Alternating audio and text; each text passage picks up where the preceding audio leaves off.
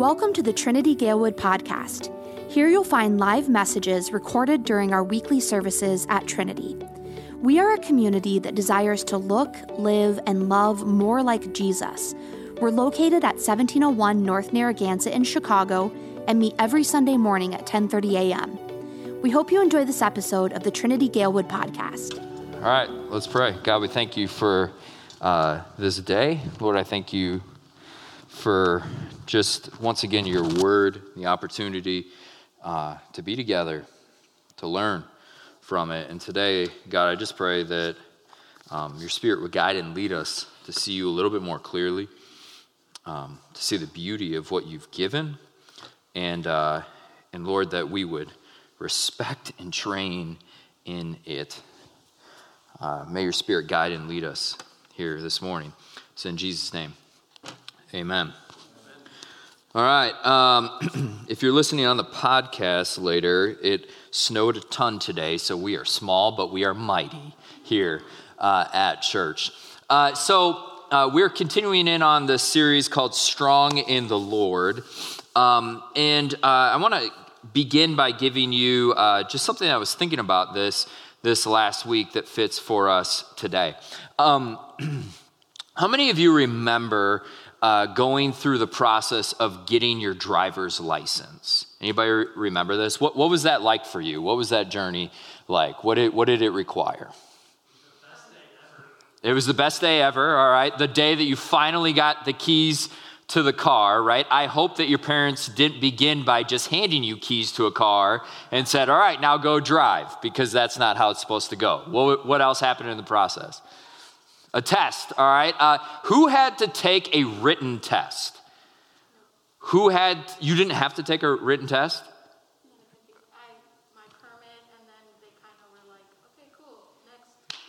Wow, okay. Nice. Okay, all right, all right. How many of you had to take a, like a, a field exam where you had to go and drive? All right, mostly everybody here. Okay, good. Yeah, yeah, yeah. How many of you took driver's ed through your school? Absolutely not. All right, we're a little bit more divided on this. So, so I was talking to my dad um, about this uh, adventure as a parent because I'm the oldest in uh, in my family. I just have a younger brother, and, uh, and when I turned 16, I had my, my driver's license, took the test and all that. And I was like, hey, dad, uh, tell me what that was like for you as a parent to go through that season in time. And, uh, and he told me a bunch of information, and it kind of boils down to these two things. He said, There's two things I really want you to get uh, when you are learning how to drive. I want you to learn how to respect the car, but that's also going to come with some training. Uh, when I was 16, uh, my parents gifted me this car right here 1988 Chevrolet Celebrity. It looked exactly like that, copper brown, except there was a lot more rust on it, but you couldn't tell that there was rust because of the color of the car. Just matched really perfectly. And, um, and in my parents, I remember my dad when he had gifted me this car. I, w- I did not really necessarily want this car. In fact, I took my driver's exam in a purple Plymouth Voyager minivan because I was so embarrassed of this thing, but it was a gift from my parents. And, and my parents wanted me to respect the car. I remember my dad telling me that, David, there's a big difference between getting in an accident in your bicycle than in your car. And so he wanted me to see that you have to have respect for this thing, for this car. And for my parents, uh, they, they absolutely loved this car. While I didn't necessarily like it, uh, when, when they first got married, this was the first big purchase that they bought together, was this car. And so my dad, I remember him telling me this, is that he said that I want you to see this car like I see it. I want you to respect this car like I respect it. So that requires some, some training. And I remember certain little phrases that my dad would tell me as I had my driver's permit and I was learning how to drive. I mean, it was certainly paying attention to the road and the music shouldn't be too loud and, and I need to have both hands on the steering wheel and all of these kinds of rules. But there were also other smaller rules that came with the training in the McGinley household to respect this car. One of them that my dad taught me was that the car is not a garbage can. In that you should not throw any of your trash in the car, especially the side compartments of the car. This is something that was not taught my, uh, to my wife in her family, all right? Because we have trash in the side compartments of our car and something that we're working on, all right? My dad also uh, taught me, uh, he wanted me to learn how to change a tire. And interestingly, uh, I said, Where did that come from? He's like, Well, my dad I, he said he remembered vividly his dad teaching him how to do that because if you were stuck in the middle of nowhere, you needed to know how to pull the spare out and use the crank and be able to do that. And so the way that he trained me in doing that is that I would have to rotate the tires on this car in our garage. Said, Why did you make me do that? My dad said literally this Well, number one, I'm cheap. Secondly, I, I wanted you to know that if you were ever in danger, that this is how you can do that, that you would be comfortable with these things, that there would require respect in handing over these keys because there's power in it in the car, but that comes with, with training. Uh, today, we're going to continue in this series called Strong in the Lord. And, um, and we are looking at another piece of armor that Paul is describing in Ephesians 6. And I want those two words to dominate our thinking when we think about this piece of armor respect and training. And notice the piece that we're talking about here today. Paul says this that as you are in this battle against the evil one, you don't fight empty handed, but he says that you are given the sword of the Spirit, which is the Word of God. This is by far the coolest part of the armor. And in fact, I have a replica sword from a Roman soldier here. This is, uh, you know, real deal, like from China, real deal, but um, pretty, pretty cool. And, uh, and if you were to feel this sword, and you certainly can come up and hold it later if you'd like, uh, this thing is actually kind of heavy. The Roman soldiers, when they had this sword, it wasn't uh, some sword that they would like swing over their head or throw and toss at somebody, because if you were to do that, your arm would just get tired. But remember when we talked about the shield of faith, that big shield that we have? Uh, that the Roman soldiers would have this massive shield and then they would have this sword and they would hold the sword at their side that when the enemy would come forward, they would be able to thrust the sword forward. They wouldn't swing it above their head, instead, they would thrust it forward, which is why the sword would come to a point. and not to get too gruesome, but this is for you dudes out there, uh, that they would have this pointed sword. Uh, and the reason they designed it that way is that when the enemy got close, they would aim to take that point and put it right through the enemy's belly. The purpose of pulling it easily back out so that then the enemy attacking them would just ultimately bleed to death. This thing required respect. It has power. And it also came with training. They didn't just give it to the young kids and say, hey, why don't you go and play with the sword today? It required training as well. But notice here what Paul's saying about the sword of the Spirit. There's a couple of things that are really interesting here in just a small little verse. He says this, and take up the sword of the Spirit, which is the Word of God. Paul here doesn't leave any mystery as to what is the sword in our fight against the evil one.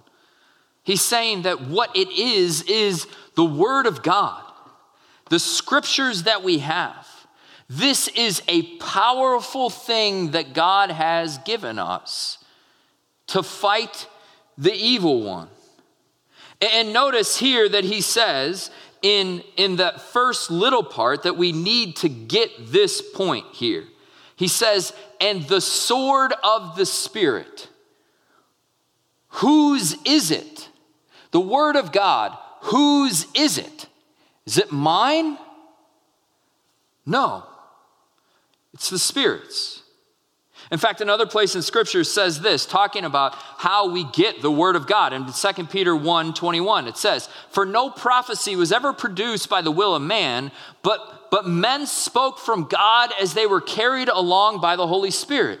Jesus would say in John that he came into this world and he would leave this world and he would give his disciples the Holy Spirit that they would go and share this good word and good news.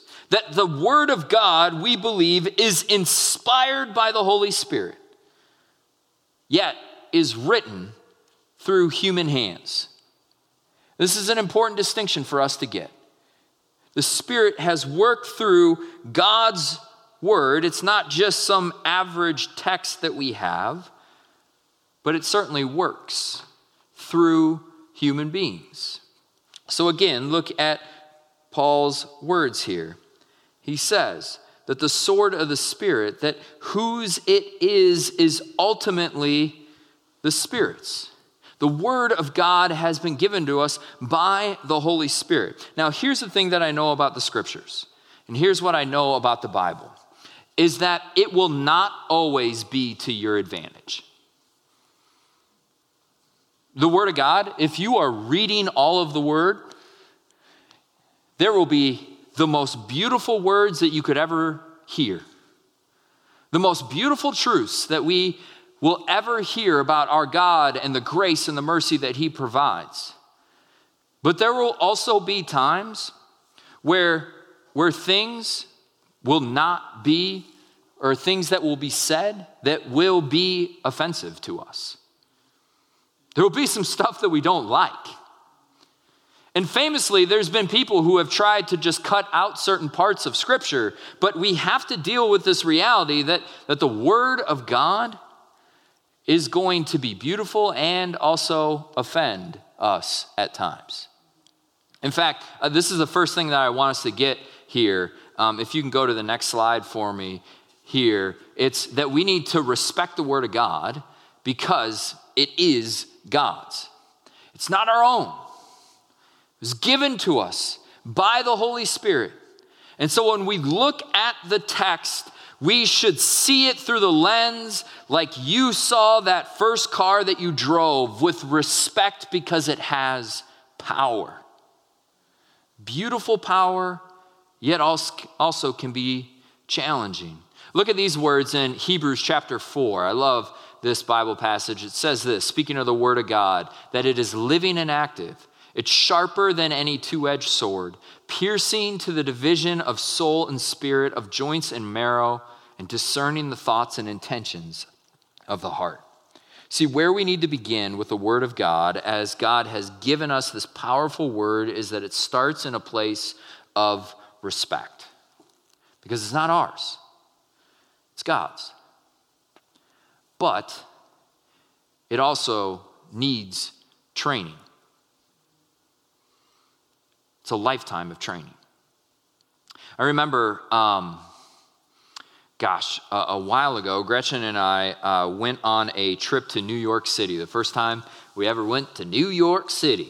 And um, and we did a bunch of sightseeing and just went out there to go see a bunch of cool things. And uh, one of the places that we went to was the Museum of Modern Art uh, in like Midtown or something like that. And yeah, where, wherever. But um, uh, I'm not really one that's into art. I'm not one that desires to go to a bunch of art museums because most of the time I'm just sitting there thinking, I don't know what I'm looking at, right?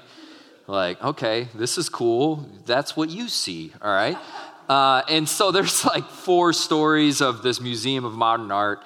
And, um, and I'm just kind of like trying to pretend like I understand what's going on, if you've ever been there before. And, um, and I came across this piece of art and it stopped me in my tracks. Um, because when I saw this piece, had me thinking. You know, when I looked at uh, this piece, and this is actually a photo from my phone, I wish I would have written down the description that came with it. But, but when you look at this piece, what does it look like? It's a book. But if you look closely, there's all of a sudden these nails and pieces of uh, metal and things that are intended to hurt and harm and cause division that are coming from this book. As a Christian, I was like quickly looking to see, all right, was the artist's artist's idea to like say this is the word of God and and this is what it does in our world and and I don't remember if it was that, but it got me thinking, man, this is oftentimes how the word of God has been used. I mean, you don't have to make a whole lot of stretches historically to point out that people have used the word of God in some really bad ways. I mean, look at the next picture. Just from last couple weeks ago. All of a sudden, people raiding our Capitol building and doing so in the name of Jesus. I mean, historically speaking, we can look at uh, as well that, that people in the slave trading industry in America did so out of justification because of the Word of God. And they used God's word in a way that, quite frankly, it was never intended to be used.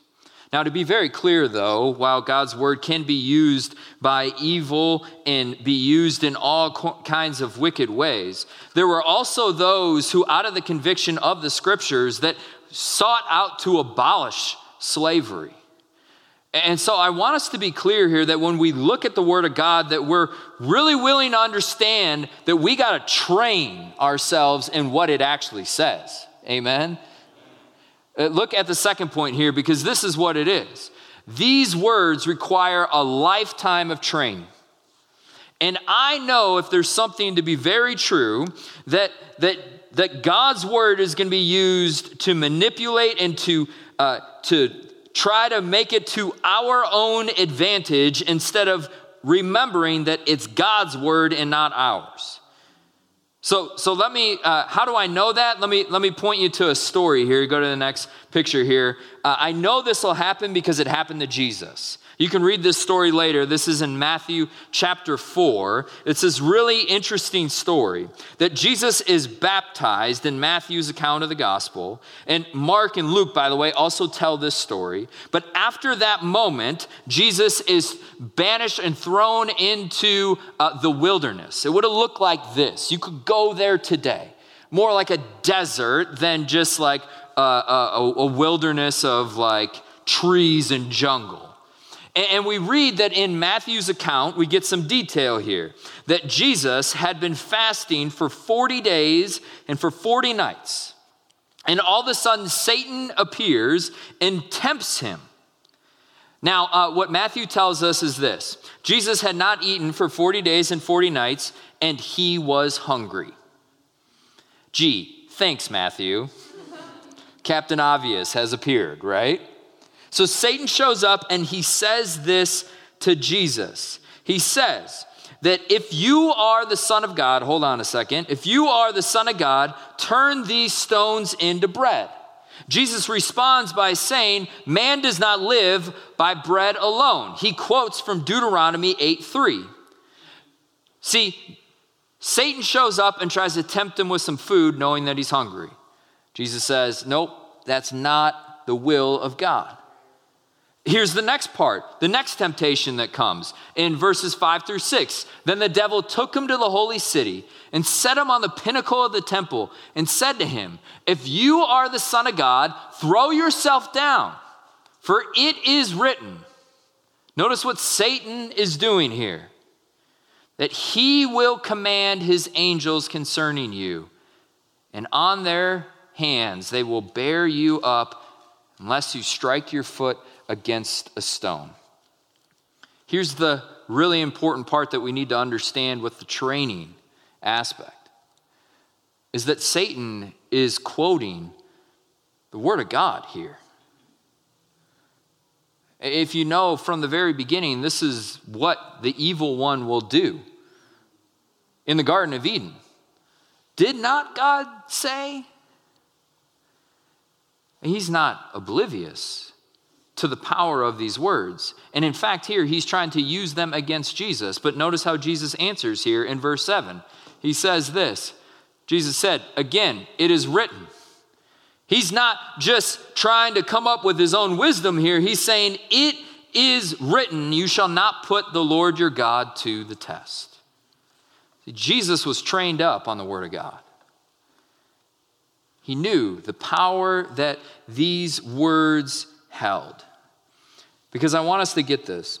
You cannot understand a verse unless you, un- unless you take in the whole context of the book.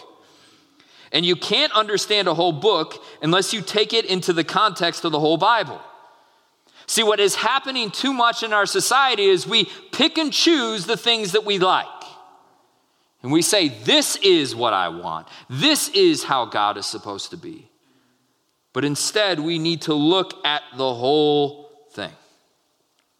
So, what's the whole context of this spiritual warfare that is going on? that Paul is talking about. What's the whole context of, of who our God is? I'm going to try to do this here in a couple minutes because I want us to understand the meta narrative, the bigger piece of who our God is and how he acts. And this is how I would tell that story. I would say that our God is seen as a divine warrior. In fact, one of the first places that we see our God being a divine warrior is in the story of the Exodus. Eh, maybe you've read this before, it's the second book of the Bible. Eh, God's people are in slavery. They are being oppressed by Pharaoh in Egypt. And what happens is God hears the cry of his people and he appoints Moses to be one who will speak on behalf of him. Remember, Moses continually comes to Pharaoh and says, Let God's people go. It culminates with this moment known as the Passover, and God's people flee out and they go to the Red Sea. You know the story, right? It appears that they're trapped because the enemy is coming from behind. And instead, Moses raises his hands as God had instructed him to. And as he does, God brings this massive wind from the east, and all of a sudden, the waves form walls, and God's people walk straight through, known as the Exodus. And in fact, this story of the Exodus is one of the most common stories that's told throughout Scripture. And they would recite it over and over again to each other to remind them that their God is a divine warrior, that he fights for us. But here's what's interesting the story continues. And as God's people are in the wilderness, some begin to say things like, Man, it really wasn't that bad in slavery. I wish we could go back. And in fact, what we read is that God's people, who are a set apart people, also contribute in evil and brokenness. They're, they're not exempt from that. In fact, they contribute to it as well. And what we see in the history of our God being a divine warrior is is that God goes ultimately to war against them because he's a holy God, one who comes after the evil that is going on even in his people. And what that teaches us about our God is that he's not some tribal deity, but instead he is against all evil, whoever does it. And so the prophets come and they talk about this divine warrior, God, who continues to fight against evil, this war that is going on. And thousands of years later, this guy, Jesus, shows up. The one that they had been talking about. And what's interesting is this Jesus appears as this divine warrior but he doesn't fight like previous kings or warriors would. I mean, think about it. Think about the teachings that you hear and know of Jesus. See, the people wanted him to be this guy who was going to come on this big throne and, and put his people back on the map. But instead, Jesus comes and he, he heals the sick.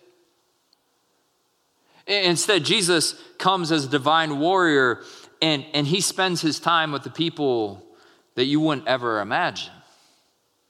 Jesus shows up and he says, I tell you not to just love those who love you back. That's easy to do. But I tell you to love those who hate you and to pray for those who persecute you.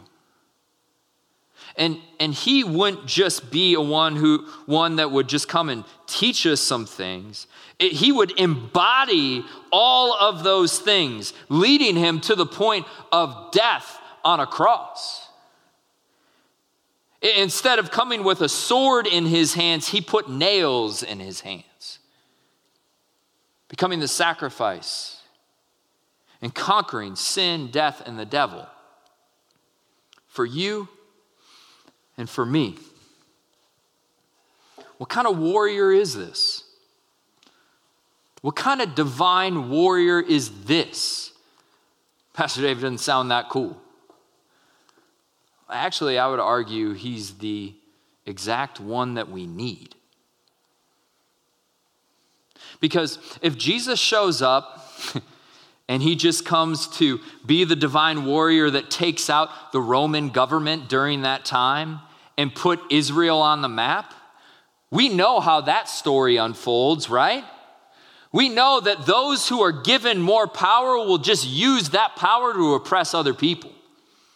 That's how broken we are as people. And if God shows up and be, is the divine warrior and he's just going to take out all evil, well, then you and I don't really have a chance because we've contributed to that as well. See, he is the divine warrior that we need. He takes on sin, brokenness, and the devil for you and for me.